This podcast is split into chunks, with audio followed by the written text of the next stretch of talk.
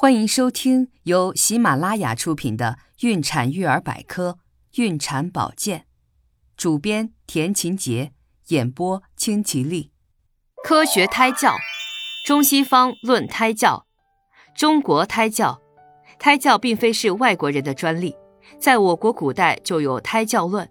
如在《万世女科》中就曾说：“妇人受胎之后，最宜忌饱食，淡滋味，避寒暑。”常得清纯平和之气以养其胎，则胎之顽固，生子无疾。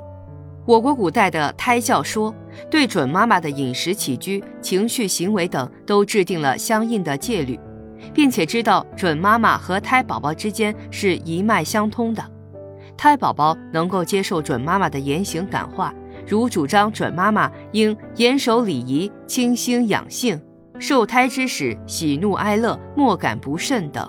我国的古代胎教理论具体可归纳为三个方面：第一，就是主张慎始，即主张婚前娶妻嫁女应审慎，这是因为母亲的品德对孩子的成长影响很大；第二是重视环境因素对胎儿的影响，主张避免周围环境的不利因素，免除不良刺激对胎儿的影响。第三是强调心境平和，主张准妈妈应谨言慎行，修养身心，陶冶情操。西方胎教早在一千多年前，西方国家用科学方法创建了生前心理学、胎儿心理学等理论，从而形成西方的胎教学。在胎教的过程中，最重视孕育胎儿的母亲身体与心理两方面的健康。胎教通过使胎儿本身直接接受各种刺激，并接受各种训练活动，主要是利用语言和音乐等听觉刺激信号，通过胎儿的听觉器官来促进胎儿的语言和大脑的发育，利用抚摸准妈妈腹部的动作刺激信号，去诱发胎儿的各种动作，促进肢体和大脑的发育。何时开始胎教？从刚怀孕时。准妈妈就可以进行初步的胎教了，不过胎教的方法不同。在这个时候，准妈妈可以通过经常散步、听舒心乐曲来调节早孕反应。同时，这个时候准妈妈要注意避免繁重劳动和不良环境。同时，准爸爸要做到体贴照顾妻子，主动承担家务，常陪妻子散步，节制性生活。冥想胎教愉悦身心。冥想胎教可以帮助准妈妈保持愉悦的心情。做冥想胎教最好固定一个时间，黎明和黄昏最适合。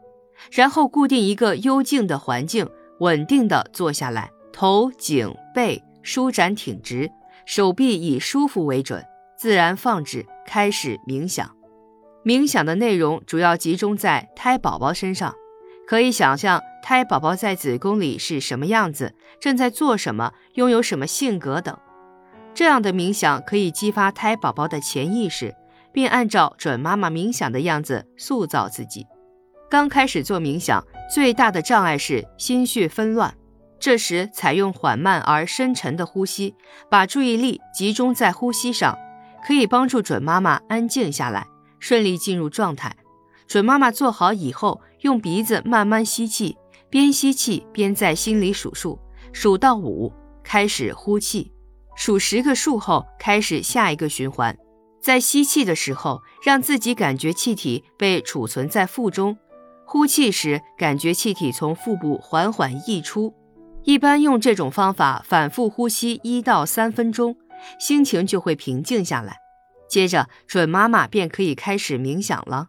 亲爱的听众朋友。如果您对孕产保健知识感兴趣的话，请点击上方订阅按钮，方便查看每日更新。